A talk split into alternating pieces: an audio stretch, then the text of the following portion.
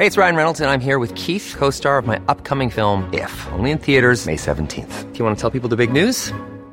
All right, I'll do. Sign up now and you'll get unlimited for $15 a month in six months of Paramount Plus Essential Plan on us. Mintmobile.com slash switch.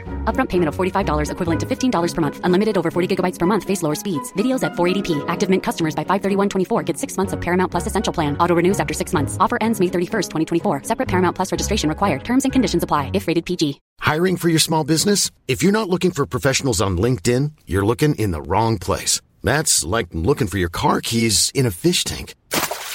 LinkedIn helps you hire professionals you can't find anywhere else, even those who aren't actively searching for a new job but might be open to the perfect role. In a given month, over 70% of LinkedIn users don't even visit other leading job sites. So start looking in the right place. With LinkedIn, you can hire professionals like a professional. Post your free job on linkedin.com slash people today.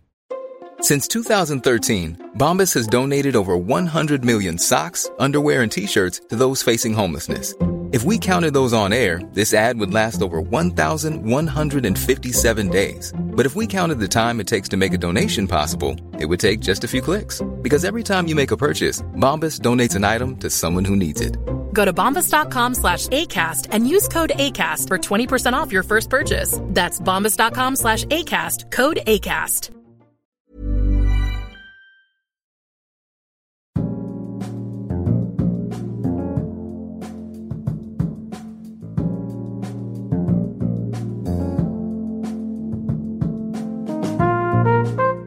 Du lyssnar på Dekonstruktiv kritik. Jag är Aron Flam. Kalla kriget 2.0 är i full sving.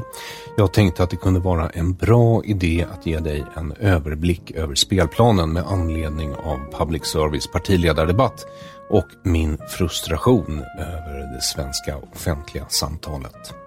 Men först vill jag rikta ett stort tack till dig som stödjer dekonstruktiv kritik, oavsett om det är via Paypal med bitcoin på Patreon eller med Swish. Du är en kapitalistisk hjälte. Om du inte stöttar min produktion föreslår jag att du gör det. Du kan antingen skicka en slant då och då när du lyssnar och gillar på bitcoin med Paypal eller på Swish 0768 943737 0768 943737 eller bli Patreon på patreon.com slash aronflam i ett ord. Patreon.com slash aronflam. Då får du dessutom avsnittet några dagar före allmänheten och helt utan reklam. Dessutom, numera får du avsnittet på video. Video som i rörlig bild. Helt otroligt. På patreon.com slash aronflam i ett ord. Om du lyssnat länge kanske du märkt att det numera är någon sorts radioreklam i början av mitten och slutet. Det är för att jag har bytt plattform. Det kan också vara därför du undrar var podden har tagit vägen. För att du inte ser att den har en ny logga. Denna har jag tagit fram med hjälp av Max som donerat sitt arbete till dekonstruktiv kritik. Stort tack till Max för den. Oavsett så hoppas jag att du hör detta och kanske gör en tumme upp till den nya snygga loggan som gör podden betydligt mer trygg att ha på medan du jobbar. Länkar till de artiklar och panelsamtal jag citerar vidlyftigt från i det här avsnittet finner du som vanligt i beskrivningen av det här avsnittet på aronflam.com. Och länk dit ska du hitta i beskrivningen av det här avsnittet oavsett vilken plattform du lyssnar på. Om allt funkar som det ska. På hemsidan aronflam.com hittar du också t-shirts, hoodies, affischer och böckerna Jag älskar att bli citerad. Det här är en svensk tiger och älskade public service som jag har skrivit tillsammans med Jens Ganman. På aronflam.com merchandise.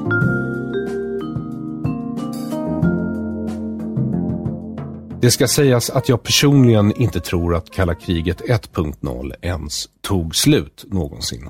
Det har jag aldrig trott. Bara för att man själv slutar kriga betyder inte det att ens fiender gör det.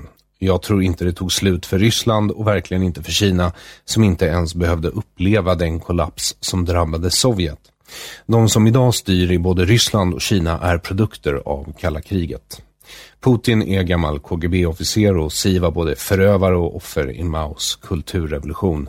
När Berlinmuren föll gjorde väst misstaget att tro att historien på något sätt var över. Vi skulle tagit tillfället i akt istället och gjort upp med allt vad socialism hette redan då, sett till att dess tankegods blev förklarat för den ruttna konspirationsteori det faktiskt är. Nu är det sent om sidor. Rysslands kaos varade bara tills Putin tog över makten. Kina insåg redan när Sovjetunionen föll, om inte förr, att kriget primärt var ekonomiskt och inte militärt, även om just ekonomi är det viktigaste verktyget i den moderna militära arsenalen. Eh, och mer än så. Jag säger att Kina antagligen drog den slutsatsen, men man kan också anta att de läst sin Sun Tzu, han var ju trots allt kines. Första kapitlet i Art of War handlar just om krigets ekonomi, eller andra kapitlet, men första kapitlet är mer vad man skulle kalla en inledning, så det är andra kapitlet. Och eh, du som lyssnat länge kanske minns att jag inledde kapitel 60 i poddföljetongen av Det här är en svensk tiger med citatet citat, 1000 guldbitar om dagen. Först då kan en armé på 100 000 mobiliseras. Sun Tzu, The Art of War, kapitel 2, paragraf 1. Och länk till avsnittet för dig som inte hört det eller vill lyssna om finner du i löpande text på hemsidan aronflam.com i beskrivningen av det här avsnittet. Jag ska också erkänna att en av anledningarna till att jag intervjuade Jojje Olsson för ett tag sedan var att jag hade hoppats att vi skulle komma in på kalla kriget 2.0 och det gjorde han. Även länk till det avsnittet finner du på aronflam.com i beskrivningen av det här avsnittet. Som sagt, för motståndaren i den här andra andningen av kalla kriget har det inte ens varit uppehåll. Det krig som just nu utspelar sig i Ukraina är ett proxykrig mellan USA och Kina. Just nu går konfliktlinjen mellan de två blocken vid Europas östra gräns. På spel står hela den ekonomiska världsordningen. Samtidigt som detta pågår söker sig Sverige in i NATO. Motvilligt ska sägas, men vi har inte så mycket val om det land vi sedan årtionden baserat hela vårt försvar på, Finland, går med. Och det gör de. Därmed överger vi den neutralitet som varit en stor del av den nationella självbilden de senaste 80 åren. Rätta mig om jag har fel, men jag vill minnas att jag skämtat om neutraliteten och vår inställning till den i minst tre humorspecialer, två tv-program och det är dessutom ett bärande tema i den över 500 sidor tjocka bok jag skrev om svensk nutidshistoria och kultur. Nu överges den utan så mycket som en kommentar om vad det kommer att innebära för kulturen, för att inte tala om landets säkerhet. När vi svenskar på resor utomlands har hamnat runt ett bord med andra nationaliteter och de skämtsamt jäckat varandra om sina respektive länders historiska eller samtida trätor har vi svenskar kunnat ställa oss utanför genom att säga citat som neutrala angår det inte oss eller vi har inte haft krig på 250 år. Vi har intalat oss själva att det är en del av vår sexighet, men jag är inte säker på att det är uppfattat som särskilt sexigt eller hjältemodigt av de som faktiskt utkämpat krigen. Det är kanske ett litet och högst obetydligt exempel, men mycket kommer att förändras om eller när vi går med i NATO. Ändå diskuteras det inte alls. I SVT Agendas senaste partiledardebatt var NATO inte ens ett ämne. Redan 0043 var det presentation av ämnet hushållens ekonomi och mycket bra val av ämne tänkte man först. Kriget i Ukraina är ju nämligen inflationsdrivande. Man kan se det som ett proxykrig mellan Kina och USA där USA backar Ukraina och Kina backar Ryssland. Sveriges ansökan till NATO innebär att vi kommer att behöva betala mellan 600 och 700 miljoner per år till den gemensamma organisationen samt öka försvarsutgifterna till 2% av BNP. Utbyggnaden av försvaret kan bidra till högre inflation, men det här kalla kriget mellan USA och Kina kan vara i decennier eller vara över på en kvart. Så hur kommer det förändra kulturen i Sverige att vi bryter med neutralitetsprincipen och faktiskt går med på en sida. Vad slåss vi för? Är det värt den höga inflationen eller ska vi bara utropa Wu Fang Chi och böja oss för våra kinesiska overlords? Kineserna är övertygade marxister som antagit kapitalistiska drag för att besegra USA och tvinga oss alla att bli med i deras obligatoriska sociala kreditsystem. Och jag vet att du kanske tänker, men våra sociala medier då, är de så mycket bättre eller? Och svaret på den invändningen är eh, ja, för de är frivilliga. Och där i ligger den lilla men helt avgörande skillnaden. Så vad är det partierna vill med Sveriges stundande militära uppbyggnad? Vad är visionen för Sverige i NATO mot Kina och dess knähund Ryssland? Mycket spännande debatt som inleds med envig mellan Magdalena Andersson och Ulf Kristersson. Så nu kör vi och sen snark. Inte ett ord om det sammanhang jag just nämnde.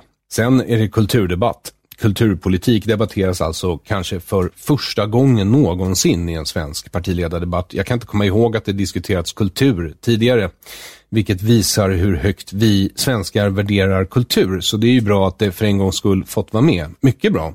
Särskilt så i de här viktiga tiderna. Att överge neutraliteten kommer nämligen innebära en stor kulturförändring, oavsett om vi inser det idag eller inte. Jag menar bara, var inte neutraliteten ändå en rätt stor del av den svenska självbilden? Var det inte på grund av den vi sades vara så goda? Det var väl ändå vår neutralitet som gjorde oss till en moralisk supermakt, eller? Så vad är det som nu gör att vi överger neutraliteten och eh, gör det oss eh, fortfarande himla moraliska eller är det nu omoraliskt att vara neutral eller förväntas vi vara neutrala i förhållande till att inte längre vara neutrala. Det hela är lite snurrigt. Självinsikten kommer nog med tiden när vi inser att vi är med i Game of Thrones istället för bara fördömare från tv-soffan. Då håller vi käften och låtsas som att vi alltid vetat eller tyckt si eller så. Därför är det verkligen dags att vi diskuterar lite grundläggande värderingar i det här samhället. Till skillnad från förra gången det begav sig, alltså tänker vi nu vara med de allierade, den fria världen, eller väst som man sa förr i tiden. Själv vet jag inte om vi slåss under trikoloren för första gången eller om vi går med först nu för att det är regnbågsflaggan vi slåss under. Men debatten i PL Debatt handlar i alla fall om dragshow sagostunder för barn, inte om vad ett eventuellt framtida medlemskap i NATO kan betyda. De största förändringarna i världen sedan murens fall äger rum framför våra ögon och det är sån här skit public service lägger våra skattepengar på den 7 maj 2023 enligt den gregorianska kalendern. Jag brottas med att göra en video om det i några dagar innan jag frustrerat ger upp och twittrar citat den fria världen befinner sig i en existentiell konflikt med Kina och Ryssland sedan flera år tillbaka. Om våra ledare inte vågar säga det högt, helst igår, har vi redan förlorat. Vad jag menar med existentiell kamp är att Kina är marxist-leninister som vill påtvinga oss maoism, woke slash intersektionalitet för att splittra oss. Den fria världen måste hitta tillbaka till sina grundläggande värderingar och tänka långsiktigt. Ukraina är ett proxy mellan USA och Kina. Kina kommer försöka ta Taiwan oavsett är dessvärre Taiwans komparativa fördel. Halvledare för lätt att slå ut om man inte lyckats ta det. Varför sådan tillverkning måste byggas upp i väst. Kalla kriget 2 började för länge sedan. Hur länge går att debattera, men Kina är ute efter att förgöra friheten i världen. Slutcitat. Något som jag sedan får ohemult mycket skit från framförallt diverse twittrare på vänsterkanten som tar illa vid sig för att de tror att allt jag skriver handlar om dem. De hävdar att jag är dum i huvudet om jag tror att det pågår ett kallt krig och att jag borde få stryk för att jag skriver att Ukraina är ett proxykrig. Något förvånande faktiskt eftersom jag trodde få skulle invända mot just det. Så vad baserar jag i så fall de här slutsatserna på? Det är inte ens helt lätt att avgöra var det första kalla kriget började. Som du antagligen redan känner till träffas tre statschefer på Krim 1945. Det är FDR, Winston Churchill och Josef Stalin. Syftet med Jaltakonferensen var att skapa varaktig fred. Istället delades Europa och snart världen in i två läger. Det blev en konflikt mellan öst och väst, mellan demokrati och idén om den totalitära staten. Det var inte bara en fråga om ekonomiska system, alltså kapitalism mot kommunism, eftersom kapitalism med all önskvärd tydlighet även går att kombinera med ofria samhällen. Något som även kineserna demonstrerat de senaste 30 åren. Något den kinesiska ledningen verkligen ser ut att ha lärt sig om den episka och över fyra decennier långa kampen mellan Amerika och Sovjetunionen världen är att ekonomi inte bara är en fråga om att skapa välstånd till den egna befolkningen. Det är ett vapen i varje stats arsenal och utan en kapitalistisk motor som driver din ekonomi framåt kan du aldrig vinna kriget eller då i kinesernas fall revolutionen. Vare sig det är varmt eller ett kallt sådant. Den verkliga gränsen, eller så verklig som en metafysisk gränsdragning någonsin kan bli, gick mellan kollektivism och individualism. I öst sattes kollektivet före individen och i väst lämnades hon en liten del utrymme att vårda sig själv och sitt. Kanske hade det inte kunnat undvikas hur man än vände och vred på saken. Den sovjetiska kommunismen och den demokratiska republiken USA representerade trots allt två diametralt motsatta sätt att se på världen. Uppdelningen började med Berlin. Staden delades in i fyra zoner, den ryska, amerikanska, brittiska och lite på nåder fick även Frankrike en del av kakan. Mest för att fransmännens uppblåsta och helt igenom falska självbild var det enda som de hade kvar och de andra länderna förbarmade sig över dem. Eller om det nu bara var ett grymt practical joke på Frankrikes bekostnad, vem vet. Därefter delades hela världen upp. Själv tror jag att vi är i ett kallt krig mellan Kina och USA baserat på att det ibland är så att det inte spelar någon roll vad du själv anser eftersom motparten redan har bestämt sig. Så är det idag, så var det även då. Redan den 9 februari 1946 sa Sovjetunionens dåvarande ledare Josef Stalin i ett tal att krig mellan öst och väst var oundvikligt. Den 22 februari skickade den amerikanska ambassadören i Moskva det som senare blivit känt som The Long Telegram av den enkla och tämligen fantasilösa anledningen att det var ett fruktansvärt långt telegram. Jag nämnde The Long Telegram i inledningen till avsnittet med Jojo Olsson. Då bara kort och jag lovade att återkomma till det, så nu är vi här. George F. Kennan var en amerikansk diplomat och historiker, mest känd för sin roll som arkitekt bakom USAs inledande strategi för att hantera Sovjetunionen under kalla kriget. The Long Telegram var betydande i utformningen av USAs politik under kalla kriget. I telegrammet skisserar Cannon sina synpunkter på Sovjetunionens natur och föreslog en strategi för att USA skulle kunna hantera det sovjetiska hotet. En strategi som senare skulle kallas containment, eller jag har valt att översätta den till inneslutning. Någon statsvetare får rätta mig om jag har fel. De viktigaste punkterna i detta oändligt långa telegram var 1. Sovjetregimens karaktär. Kennan betonade att Sovjetregimen var totalitär och fientligt inställd till västerländska demokratiska nationer. Regimen var drivande bakom en internationell kommunistisk rörelse. Citat. At bottom of Kremlin's neurotic view of world affairs is traditional and instinctive Russian sense of insecurity. Originally, this was insecurity of a peaceful agricultural people trying to live on a vast exposed plain in a neighborhood of fierce nomadic peoples. To this was added, as Russia came into contact with economically advanced West, fear of more competent, more powerful, more highly organized societies in that area. But this latter type of insecurity was one which afflicted rather Russian rulers than Russian people.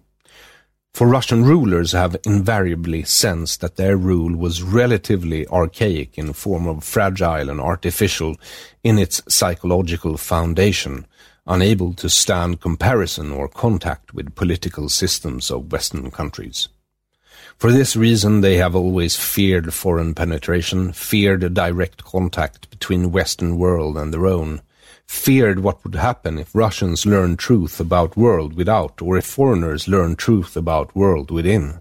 And they have learned to seek security only in patient but deadly struggle for total destruction of rival power. Never in compacts and compromises with it. Slutcitat. Det andra är eh, att Sovjetunionen kommer utnyttja alla inhemska oroligheter och argumenterade för att eh, de kommer försöka skapa sociala och politiska konflikter i andra länder till sin egen fördel. Citat. In summary, we have here a political force committed fanatically to the belief that with US there can be no permanent modus vivendi, that it is desirable and necessary that the internal harmony of our society be disrupted, our traditional way of life be destroyed, the international authority of our state broken, if Soviet power is to be secure. Slutcitat. Det ska påpekas att Kennan själv inte trodde på den sovjetiska världsbilden. Han skriver själv i telegrammet att den helt enkelt inte är sann. Han ser inga egentliga hinder till varför socialistiska länder inte skulle kunna leva sida vid sida med kapitalistiska. Man tycker att han av alla människor borde läst sin Marx bättre. Revolutionen är inte över förrän hela världen är kommunistisk. Om Sovjetunionen skriver Kennan citat, It does not take unnecessary risks, impervious to logic of reason and is highly sensitive to logic of force. For this reason it can easily withdraw and usually does when strong resistance is encountered at any point. Thus, if the adversary has sufficient force and makes clear his readiness to use it, he rarely has to do so. If situations are properly handled, there need be no prestige engaging showdowns. Och det var det här som ledde fram till hans behov av att innesluta Sovjetunionen som på engelska kallas Policy of Containment. Vad ska man då göra åt saken? Enligt George Kennan så är steg ett, citat, Our first step must be to apprehend and recognize for what it is the nature of the movement with which we are dealing. We must study it with the same courage, detachment, objectivity and same determination not to be emotionally provoked or unseated by it, with which doctor studies unruly and unreasonable individual. Fakta före känslor alltså. Ett analytiskt lugn är vad vi måste uppbåda. Mod och en djävulsk självdisciplin och tro på våran egen överlägsenhet. Vi är med andra ord fakt. Punkt 2. Citat. We must see that our public is educated to realities of Russian situation. I cannot overemphasize importance of this. Press cannot do this alone. It must be done mainly by government, which is necessarily more experienced and better informed on practical problems involved. In this we need not be deterred by ugliness of picture. I am convinced that there would be far less hysterical anti-Sovietism in our country today if realities of this situation were better understood by our people. There is nothing as dangerous or as terrifying as the unknown. Slutcitat. Jag tror inte att våra ledare resonerar så här längre. Kanske borde de inte resonera så längre. Men min egen uppfattning är att det som var sant då även är sant idag. Att ärlighet om sakernas tillstånd är en del av västvärldens styrkor eftersom vi i alla fall relativt sett har en fri och öppen debatt. Det är en av våra största styrkor. Punkt 3, citat. Much depends on health and vigor of our own society. World communism is like malignant parasite which feeds only on diseased tissue. Slutcitat. Något som kanske förklarar eh, de problem vi brottas med idag i västvärlden. Den fria världens samhällskropp är ett ruttnande kadaver vars upplösta celler är lättuggade för den socialistiska parasiten. Citat. This is point at which domestic and foreign policies meet. Every courageous and incisive measure to solve internal problems of our own society, to improve self-confidence, discipline, morale, and community spirit of our own people is a diplomatic victory over Moscow worth a thousand diplomatic notes and joint communiques. If we cannot abandon fatalism and indifference in face of deficiencies of our own society, Moscow will profit. Moscow cannot help profiting by them in its foreign policies. Slutcitat. Känner du dig peppad? Inte? Nej, det beror ju på att vi för tillfället misslyckas gravt med det här. George Kennans fjärde punkt, citat. We must formulate and put forward for other nations a much more positive and constructive picture of sort of world we would like to see than we have put forward in past. It is not enough to urge people to develop political processes similar to our own. Many foreign peoples, in Europe at least, are tired and frightened by experiences of past, and are less interested in abstract freedom than in security. They are seeking guidance rather than responsibilities. We should be better able than Russians to give them this, and unless we do, Russians certainly will. Slutcitat. Återigen, we're fucked. Det sista rådet, råd nummer fem, är det stycke jag citerade i inledningen till avsnittet med Jojo Olsson, nämligen citat. Finally, we must have courage and self-confidence to cling to our own methods and conceptions of human society. The greatest danger that can befall us in coping with this problem of Soviet communism is that we shall allow ourselves to become like those with whom we are coping. Slutcitat. Trots Jalta-konferensen och Stalins tal om det oundvikliga kriget mellan öst och väst i februari 1946 är det ändå i de flestas medvetanden först med Churchill som kalla kriget har sin början. Kanske beror det på hans gudabenådade retoriska förmåga. Han var nämligen inbjuden att tala på Westminster College i USA av president Harry Truman i mars 1946. Alltså efter Stalins tal. About 30,000 people had invaded this small middle western town, and if we don't see many of them in the street, it's because they were crowding the campus of Westminster College.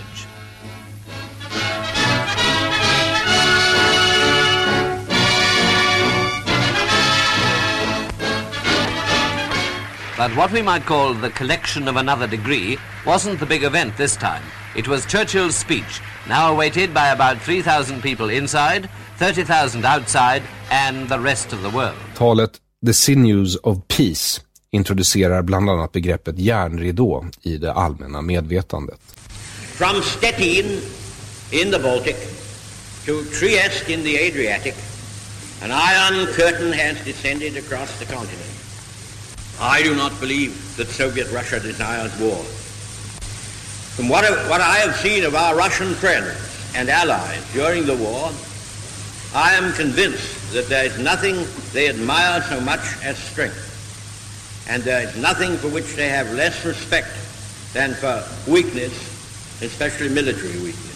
Eller beror det på sovjetisk propaganda? Den sovjetiska historieskrivningen placerar i alla fall kalla krigets början till just Churchills tal. Den västliga alliansen formaliserades först 1949 under förkortningen NATO. Tolv stater ingick då. Storbritannien, USA, Kanada, Portugal, Frankrike, Italien, Belgien, Luxemburg, Holland, Norge, Danmark och Island. Sovjetunionen, Polen, Östtyskland, Ungern, Tjeckoslovakien, Rumänien, Albanien och Bulgarien formerade sig under Warszawapakten och utgjorde östblocket i denna kamp. I FN fanns också en tredje allians bestående av de länder som inte ansåg sig lierade med endera parten. Deras länder utgjorde ofta spelplanen i den dödliga leken mellan stormakterna. Men ser man till hur denna non-alignment-rörelse röstade i FN-sammanhang hamnade den betydligt oftare på Sovjetunionens sida än västs. 1961 hade västlägret samlat runt 40 länder omkring sig medan Warszawapakten hade ökat till 15.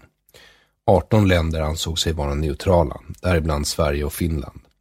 Både det amerikanska och sovjetiska lägrets politik gick ut på att frysa ut den andra parten. Genom så kallad policy of containment försökte de begränsa eller minska den andres inflytandezon. Det kalla kriget gick ut på att förhindra direkt konflikt mellan huvudparterna men det hindrade dem inte från att utkämpa krig i form av proxykrig. 1950 inleddes Koreakriget.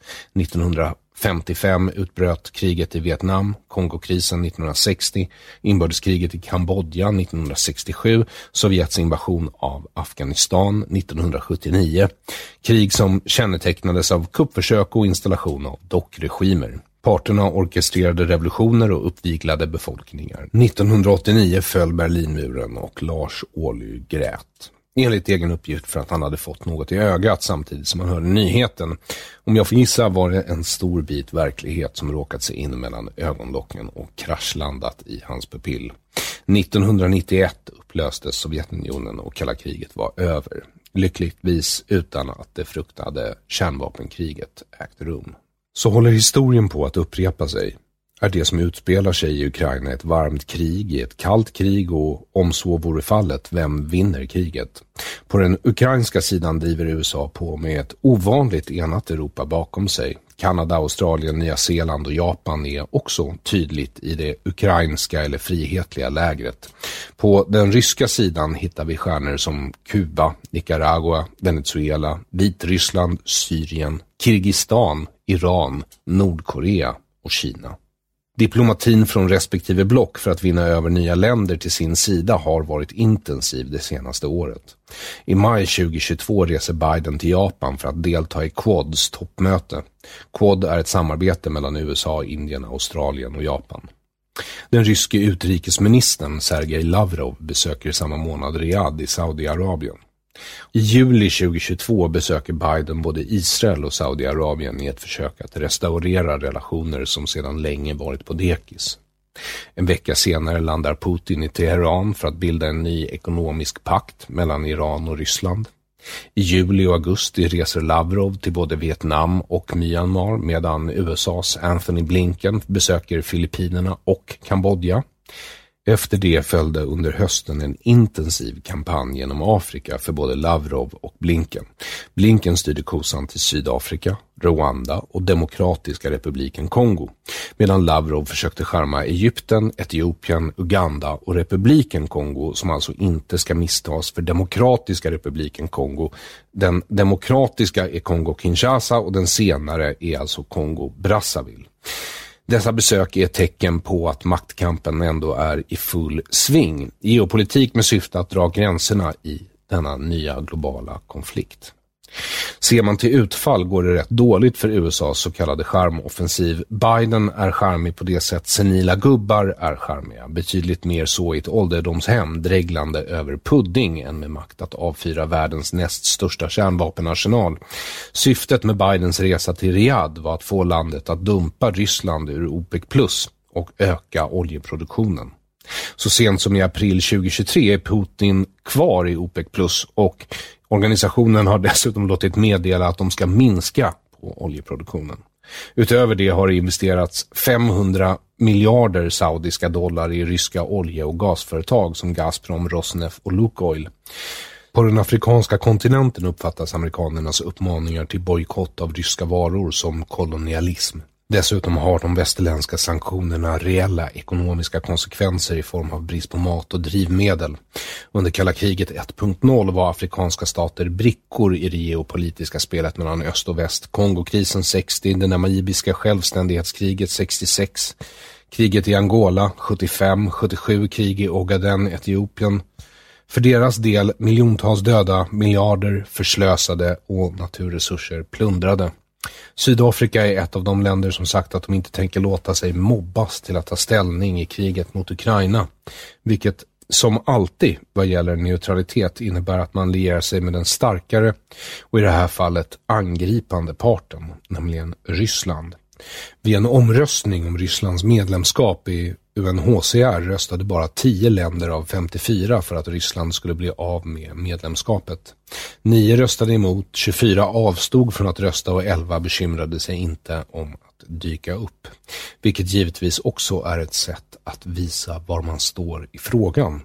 När FNs generalförsamling röstade om att Ryssland skulle dra tillbaka sina trupper från Ukraina röstade bara 28 afrikanska länder för resolutionen. En röstade emot, men 17 avstod från att rösta och 8 dök inte upp till omröstningen. Det är inga ljusa siffror för den frihetliga alliansen.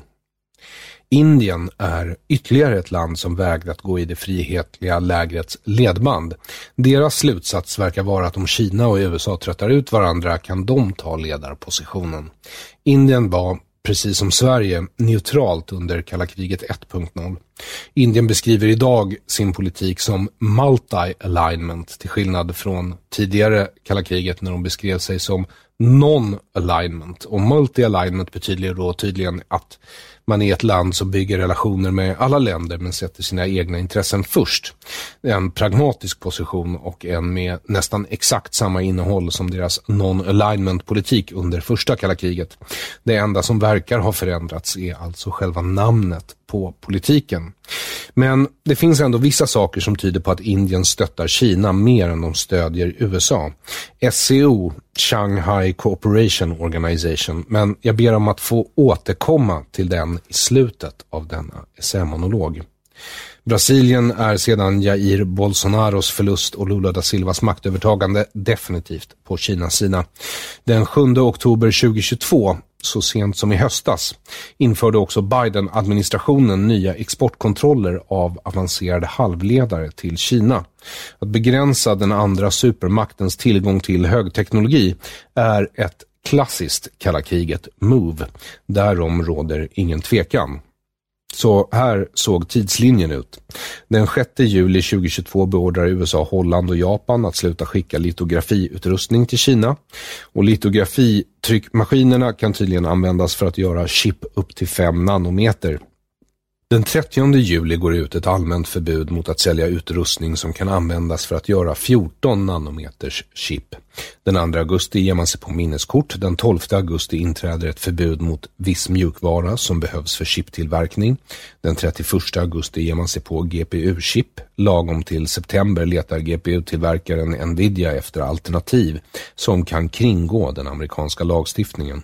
Vår informationsteknologiska värld bygger på endast två siffror, ettan och nollan. Det som avgör vilken av siffrorna är ström och den strömmen leds genom en liten sluss. Och det är vad halvledare gör. De är mikroskopiska chip som genom oräkneliga sådana här slussar bestämmer om det ska släppas fram ström eller inte. Ström är detsamma som ett. Ingen ström är lika med noll. De långa raderna med ettor och nollor kan användas för att lagra och spela upp allt ifrån bilder till det ljud du just nu lyssnar på. Det är en kostsam tillverkningsprocess som kräver stora investeringar, manisk renlighet, kvalitetskontroll och högutbildad expertis inom en mängd områden. För tillfället är det i princip bara en organisation på jorden som klarar av att leva upp till de här kraven och det är TSMC, Taiwans halvledartillverkningsbolag. Det har funnits sedan 1987 och är gjuteriet för hela världens behov av silikon. De chip som designas av Apple, Qualcomm eller Nvidia tillverkas där. Utan TSMC är det svårt för dessa företagsidéer att bli verklighet. Både väst och Kina saknar den kompetens som Taiwan besitter. Bara några sjömil från det kinesiska fastlandet ligger alltså den plats som av Kina betraktas som en del av Kina och där 84 procent av världens alla halvledare tillverkas. Både kineserna och västerlandet rusar för att bygga upp egen kapacitet men TSMC ligger kanske tio år före alla andra i utvecklingen något avbrott i deras produktion skulle leda till en ekonomisk inbromsning av hela den västerländska ekonomin. Särskilt troligt är ett sådant stopp om amerikanerna nu begränsar Kinas tillgång till chip från Taiwan och därför inte längre har något att förlora på att förstöra chiptillverkningen. Det kanske inte är en lika omfattande isolering som Sovjet och väst utsatte varandra för under kalla krigets allra kallaste dagar, men det är definitivt en variant av inneslutningspolitik. Förra sommaren hade alltså varit ett utmärkt tillfälle att utropa inledningen på det nya kalla kriget, men frågan är om det inte började redan 2018 med dåvarande amerikanska presidenten Donald Trumps förbud mot användning och uppköp av Huawei och ZTE till myndigheter i den amerikanska federala staten. Skälet som angavs då var att båda företagen lydde under kinesisk lag som säger att de måste samarbeta med den kinesiska underrättelsetjänsten. Det är nämligen den amerikanska lag som Trump skrev under 2018 som Biden-administrationen använt som underlag för begränsning av tillgång till mikrochip 2022. Efter Rysslands oblodiga övertagande av Krim 2014 skrev Dmitri Trenin en artikel i Foreign Policy med rubriken citat “Welcome to Cold War 2” slutcitat, med underrubriken citat “This is what it will look like” slutcitat, som idag till vissa delar faktiskt borde räknas som profetisk. Citat What follows will be interesting in the Chinese sense, i.e. fraught with dangers. Slutcitat. Han syftar på det kinesiska ordstävet må du leva i intressanta tidevarv, vilket är en förbannelse eftersom intressanta tider i Kina ofta också är väldigt farliga tider. Dmitri Trenin fortsätter.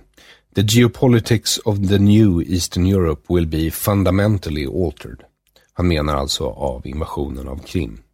Farther north, one can safely forecast pressure building for permanent, if symbolic, US troop deployments in Poland and the Baltic states, as well as for Finland's and Sweden's membership in NATO. Slutcitat. Som sagt, profetiskt. Hade du sagt det här till en svensk 2014 skulle de inte tro sina öron. Professor Graham Allison, som är professor och chef för Belfer Center for Science and International Affairs vid Harvard, är en av de som först påpekade riskerna med ett kallt krig mellan USA och Kina. Redan 2012, alltså för tio år sedan, skrev professor Graham Allison i Financial Times att citat China's increasingly aggressive posture towards the South China Sea and the Senkaku Island in the East China Sea is less important in itself than as a sign of things to come. For six decades after the Second World War, an American Pax Pacifica has provided the security and economic framework within which Asian countries have produced the most rapid economic growth in history. However, having emerged as a great power that will overtake the US in the next decade to become the largest economy in the world, it is not surprising that China will demand revisions to the rules established by others. Slutcitat. Vilket inte verkar ha förändrats en enda gång under Kinas makalösa klättring från ekonomisk pyssling till att vara hela världens verkstad. Citat. The defining question about global order in the decades ahead will be Can China and the US escape to Thucydides' trap? The historian's metaphor reminds us of the dangers two parties face when a rising power rivals a ruling power.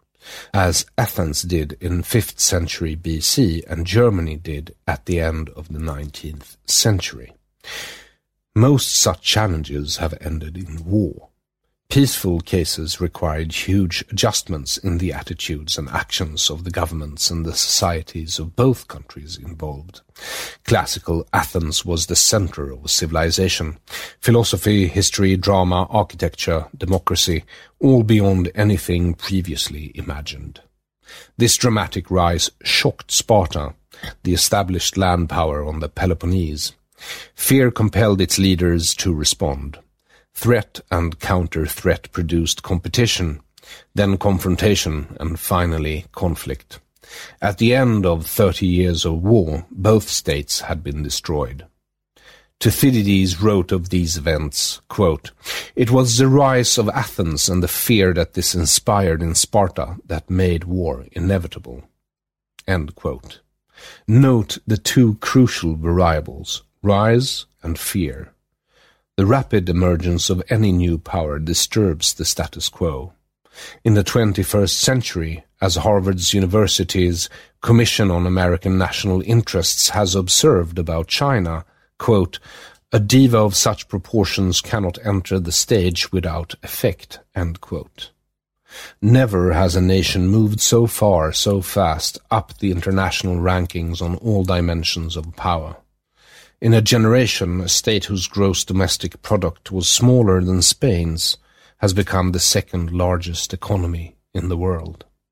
Allisons arbete har dock ifrågasatts av både andra statsvetare och experter på det antika Grekland som menar att han missförstått både Thukydides och de peloponnesiska krigen Åtta år senare har dock Atlantic Council slutat hymla allt för mycket. De publicerade nämligen i juli 2020 en artikel under rubriken citat “China has already decided Cold War 2 has begun and now it's escalating”. Slutcitat.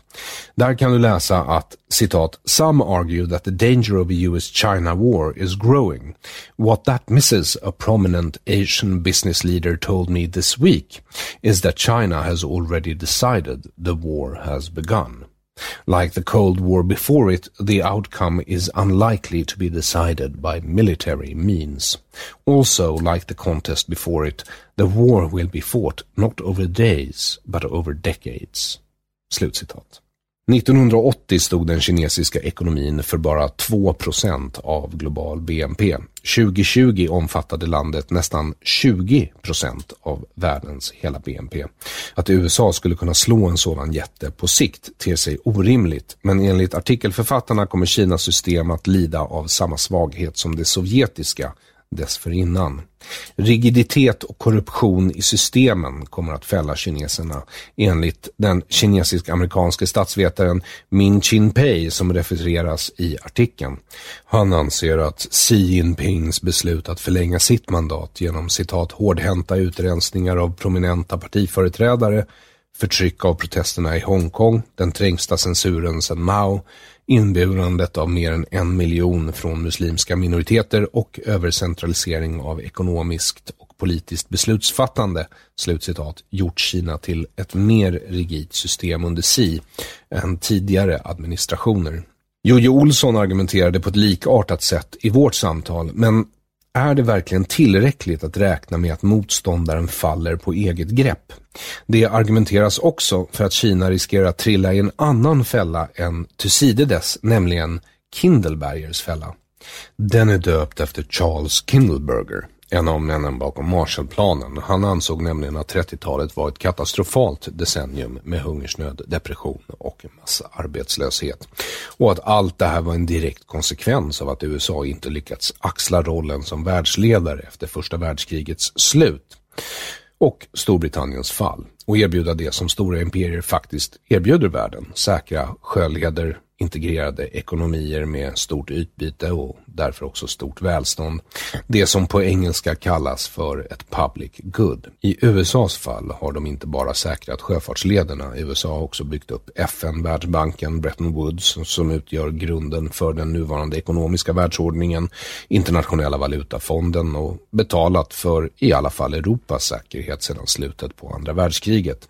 Bara det att det kinesiska Belt and Road Initiative faktiskt är ett public good som innefattar både sjöfart och landtransport. Det kanske inte är ekonomiska institutioner, men tro mig, kineserna är på gång. Xi Jinping befinner sig nämligen i en win-win situation. Om Ryssland vinner förlorar USA och därmed Taiwan. Om Ryssland förlorar tar Xi över stora delar av Rysslands intressesfär i Centralasien, om han inte redan har gjort det. Oljerika länder som också är centralorter längs vägen med Belt and Road. Kina och Brasilien talar redan om att göra affärer i sina egna valutor istället för dollar. Det är bara en tidsfråga innan kineserna har egna organisationer som ersätter amerikanernas. Min egen uppfattning är att västvärlden måste tänka om. Om de organisationer som byggdes upp efter andra världskriget inte längre tjänar sina ursprungliga syften måste de antingen reformeras eller så får man försöka komma på nya institutioner som kan garantera fred och förhindra krig och helst skapa stort välstånd. Citat, broadly speaking, analysts skeptical of the United States ability to counter a rising China point to three factors. Kom ihåg, den här artikeln är från 2020. They emphasize recent US foreign policy mistakes, including the Trump administration's failure to create a new Pacific economic bloc via passage of the Trans-Pacific Partnership. Slutcitat. Och vad de menar är alltså att Trump försvagade USAs position i Stilla havsarenan och han gjorde det genom att inte behandla sina citat traditional allies väl. Artikelförfattaren hänvisar också till multiple domestic challenges, from a faltering coronavirus response to political polarization, civic unrest and periodic government shutdowns. All have distracted the United States from the global stage and laid bare the structural crises of the US polity. Slutcitat. Hey, it's Ryan Reynolds, and I'm here with Keith, co star of my upcoming film, If, only in theaters, May 17th. Do you want to tell people the big news? All right, I'll do it. Sign up now and you'll get unlimited for $15 a month and six months of Paramount Plus Essential Plan on us. Mintmobile.com slash switch. Upfront payment of $45 equivalent to $15 per month. Unlimited over 40 gigabytes per month. Face lower speeds. Videos at 480p. Active Mint customers by 531.24 get six months of Paramount Plus Essential Plan. Auto renews after six months. Offer ends May 31st, 2024. Separate Paramount Plus registration required. Terms and conditions apply if rated PG. Hiring for your small business? If you're not looking for professionals on LinkedIn, you're looking in the wrong place. That's like looking for your car keys in a fish tank. LinkedIn helps you hire professionals you can't find anywhere else, even those who aren't actively searching for a new job but might be open to the perfect role. In a given month, over 70% of LinkedIn users don't even visit other leading job sites. So start looking in the right place. With LinkedIn, you can hire professionals like a professional. Post your free job on linkedin.com slash people today. Ska man återgå till George Kennan som hävdade att livsstil och kultur måste vara ett mer attraktivt alternativ än motpartens har USAs attraktionskraft sett bättre dagar. Med det sagt är det ändå få som flyttar till Kina i jämförelse med USA och de topp tre mest populära snabbmatskedjorna i Kina är Kentucky Fried Chicken, McDonalds och Burger King. Exakt noll kinesiska snabbmatskedjor dominerar marknaden i USA. Under regnbågsflaggan finns dock risken att den västerländska kulturens attraktionskraft snabbt kommer dala. Citat. Moreover, it is now clear that China possesses a latent power that dwarfs that of the former Soviet Union. At no point in the Cold War was the Soviet economy greater than 44% of the size of the US economy.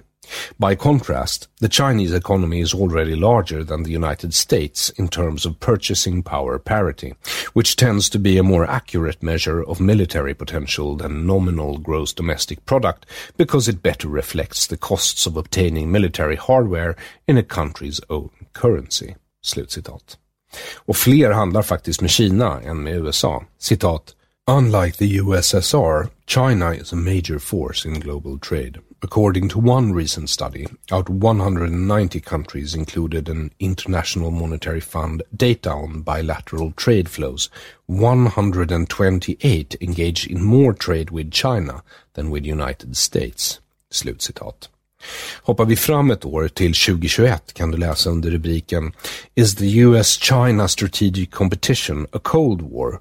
Frågetecken att citat, Columbia University professor Thomas Christensen argues in Foreign Affairs that the current US-China strategic competition cannot be labeled a Cold War as it lacks three essential and interrelated elements that define the US-Soviet Union conflict. One, the United States and China are not engaged in an ideological struggle to win the hearts and minds of third countries. Two, the United States and China are not leading alliances that could foster proxy wars and precipitate nuclear crises.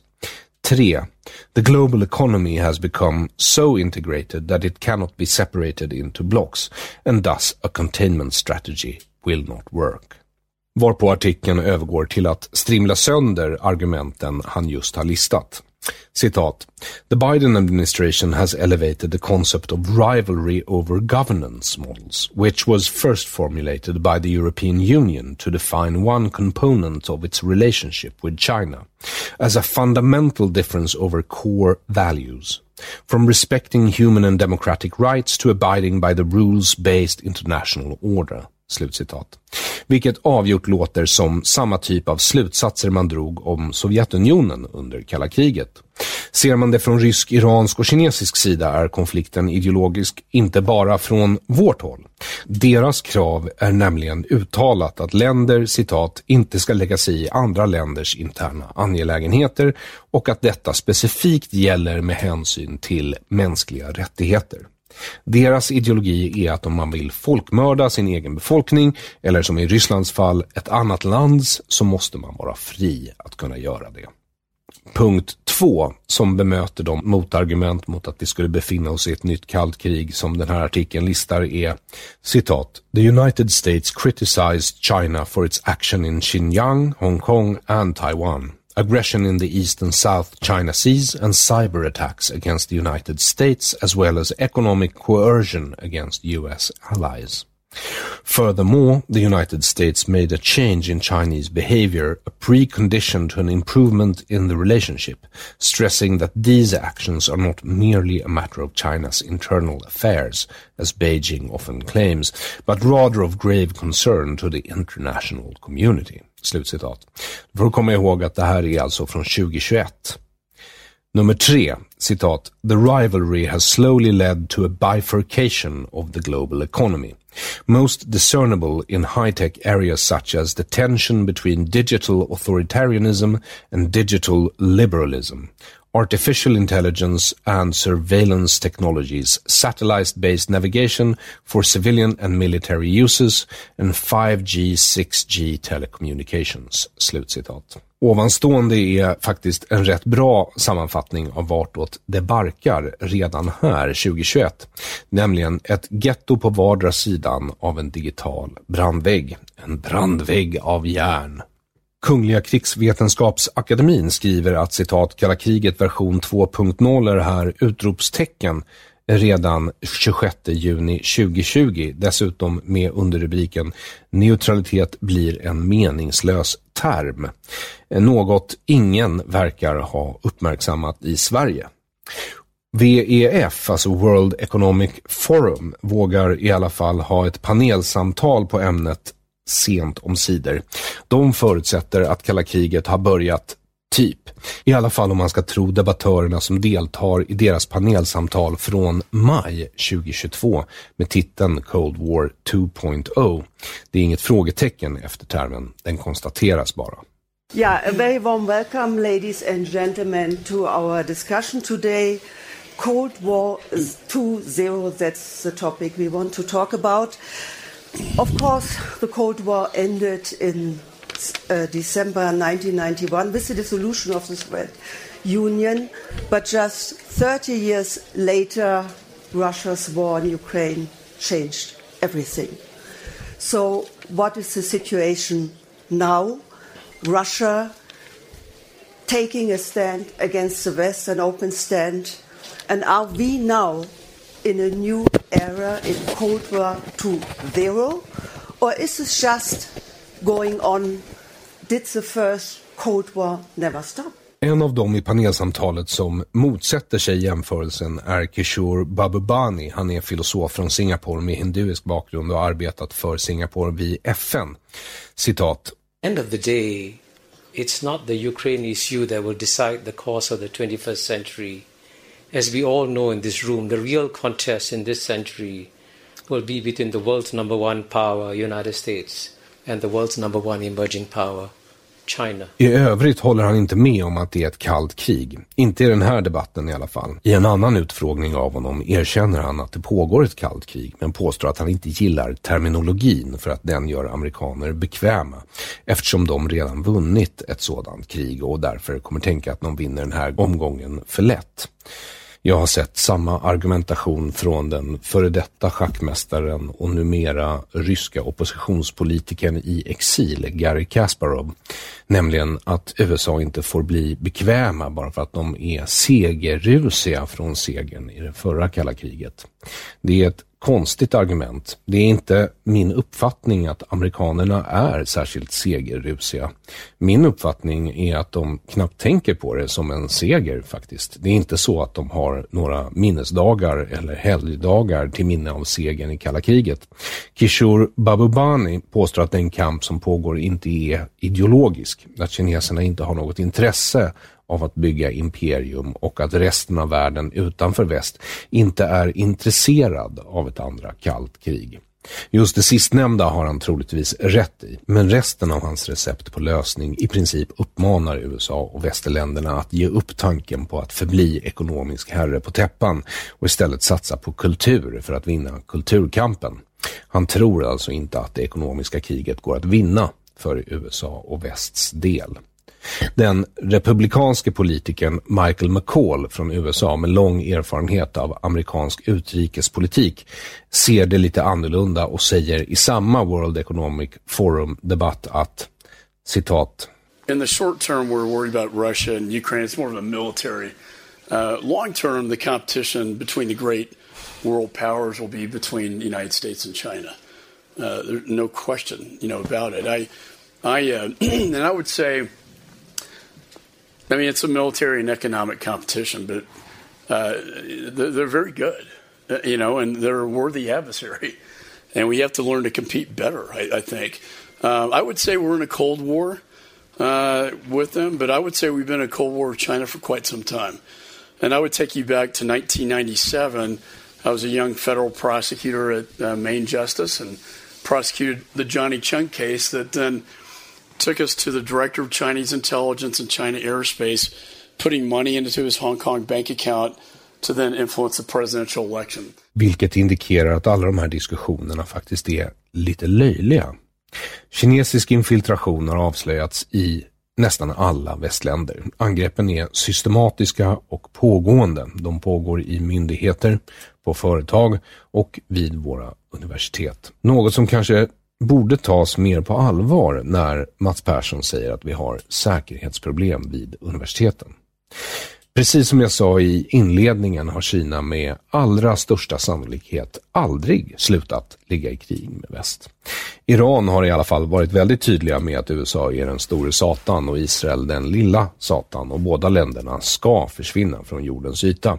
Ryssland ligger i krig med väst as we speak. Henry Kissinger sa redan 2019 att USA och Kina befinner sig vid foten av det berg som är ett andra kallt krig. Och när han intervjuas av The Economist nu i maj 2023 talar han hellre om hur man undviker ett tredje världskrig. Vad gäller kinesernas påstått ljumma inställning till både imperialism och ideologi får man inte glömma de där konstgjorda öarna eller hur de behandlar både uigurerna och tibetanerna. Stöter kineserna på en kultur de anser vara ett hot mot deras egen så ska den omskolas eller förtryckas. Mary Kissel, utrikespolitisk rådgivare under Trumps utrikesminister Mike Pompeo, har förhandlat med kineserna och hon anser inte att det råder någon som helst tvekan om saken. Så här säger hon på Nixon Strategy Summit för blott sex månader sedan. Look, look at the constant talk and call for cooperation with Communist China. Communist China is a Marxist Leninist regime that cannot peacefully coexist by its nature with the free world. Hon berättar att när de förhandlade med kineserna läste de bara upp kommunistpartiets talepunkter från ett papper för amerikanerna. Allra tydligast i paneldebatten mellan Mary Kissel och Gary Kasparov är historikern Niall Ferguson. The way I think about our situation today is that we're in Cold War II, and uh, this time China is the principal antagonist. It's taken the place of the Soviet Union. It's an ideological Cold War, it's technological, it's geopolitical. It's all that we remember from the Cold War, but with the difference that the Chinese economy is much bigger than the Soviet economy ever was. And in many ways, we're in a relatively weaker state. Think only of the enormous debt that we've accumulated relative to the Cold War era. And my view is that we would be in considerable difficulty if we found ourselves simultaneously in crises in Europe. We already are engaged in a proxy war there against Russia, which is in itself a proxy for China, and in the Middle East, where I think Iran's aggression is likely to spill over uh, into attacks on Saudi in the near future. Niall Ferguson har rätt enligt min uppfattning. Även om han fick fel om just Iran och Saudi. Fast ändå lite rätt eftersom freden mellan de två stormakterna ändå var kinesernas förtjänst.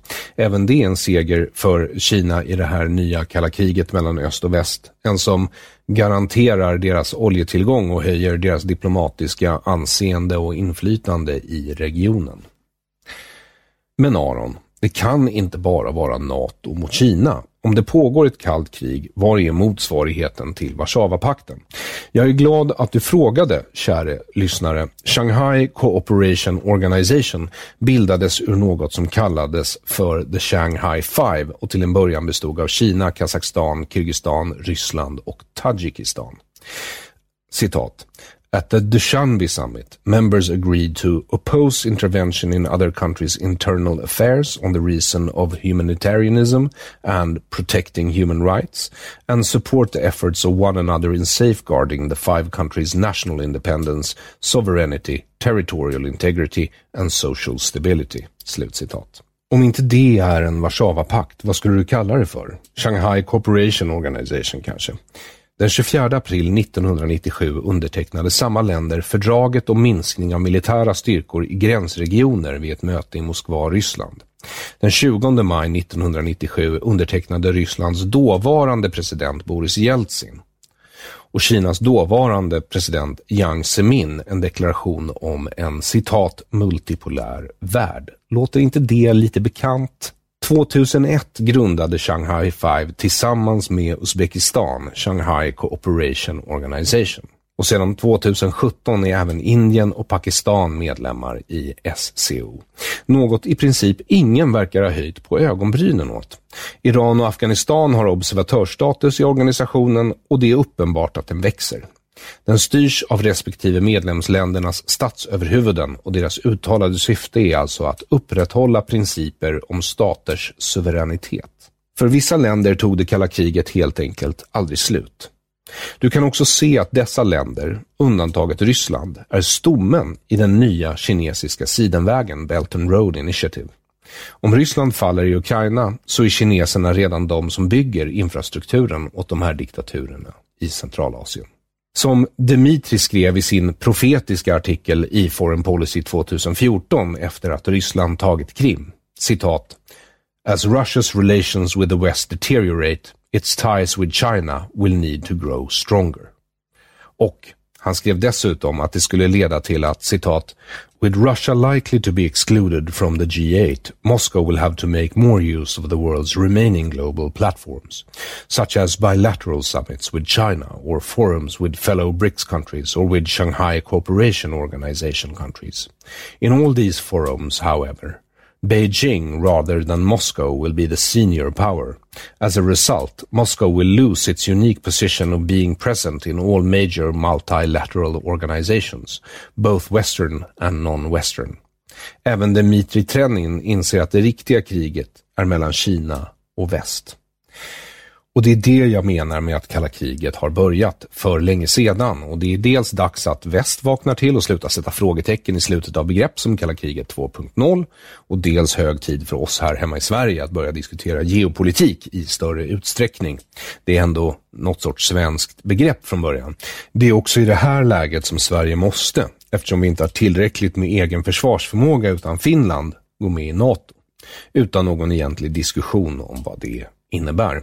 Det är alltså spelplanen i det nya kalla kriget som jag ser det, mellan den fria världen och några av världens största skurkstater. Oavsett hur illa du tycker om vår egen maktsfär borde du kunna titta på vad alternativet är och komma fram till att vi fortfarande är bättre. Du kan också titta på allt det här och kalla det för strategisk konkurrens om du så vill. Men kalla kriget 2.0 är en bättre term för den är mer pedagogisk och vem vet, framtida historiker kommer kanske se tiden mellan Berlinmurens fall och början av 2000-talet som en mindre spänd period i ett pågående krig där ena parten bara glömde bort vad det handlade om i 30 år. Oavsett vad tycker jag att det är lite magstarkt att kalla mig dum i huvudet och tycker att jag borde få på nöten bara för att min världsbild verkar stämma överens med verkligheten.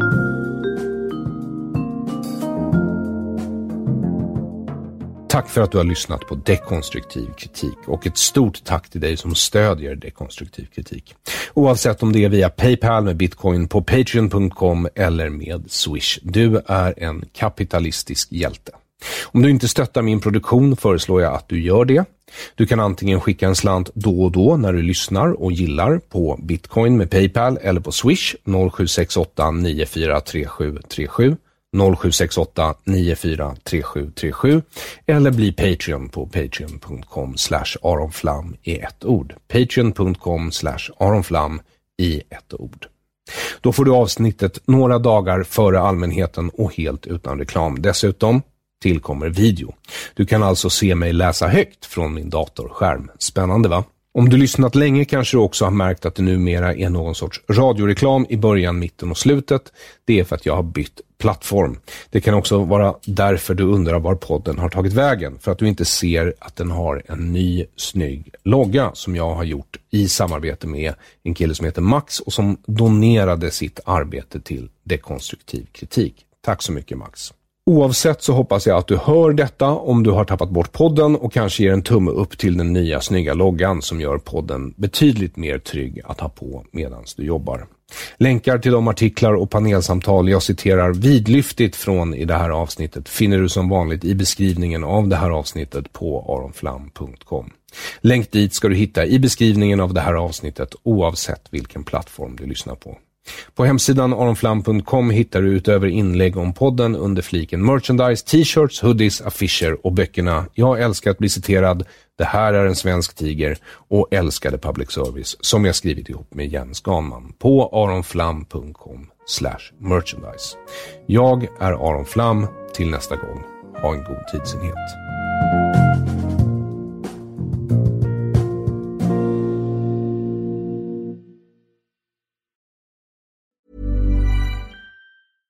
Hey, it's Paige DeSorbo from Giggly Squad. High quality fashion without the price tag. Say hello to Quince.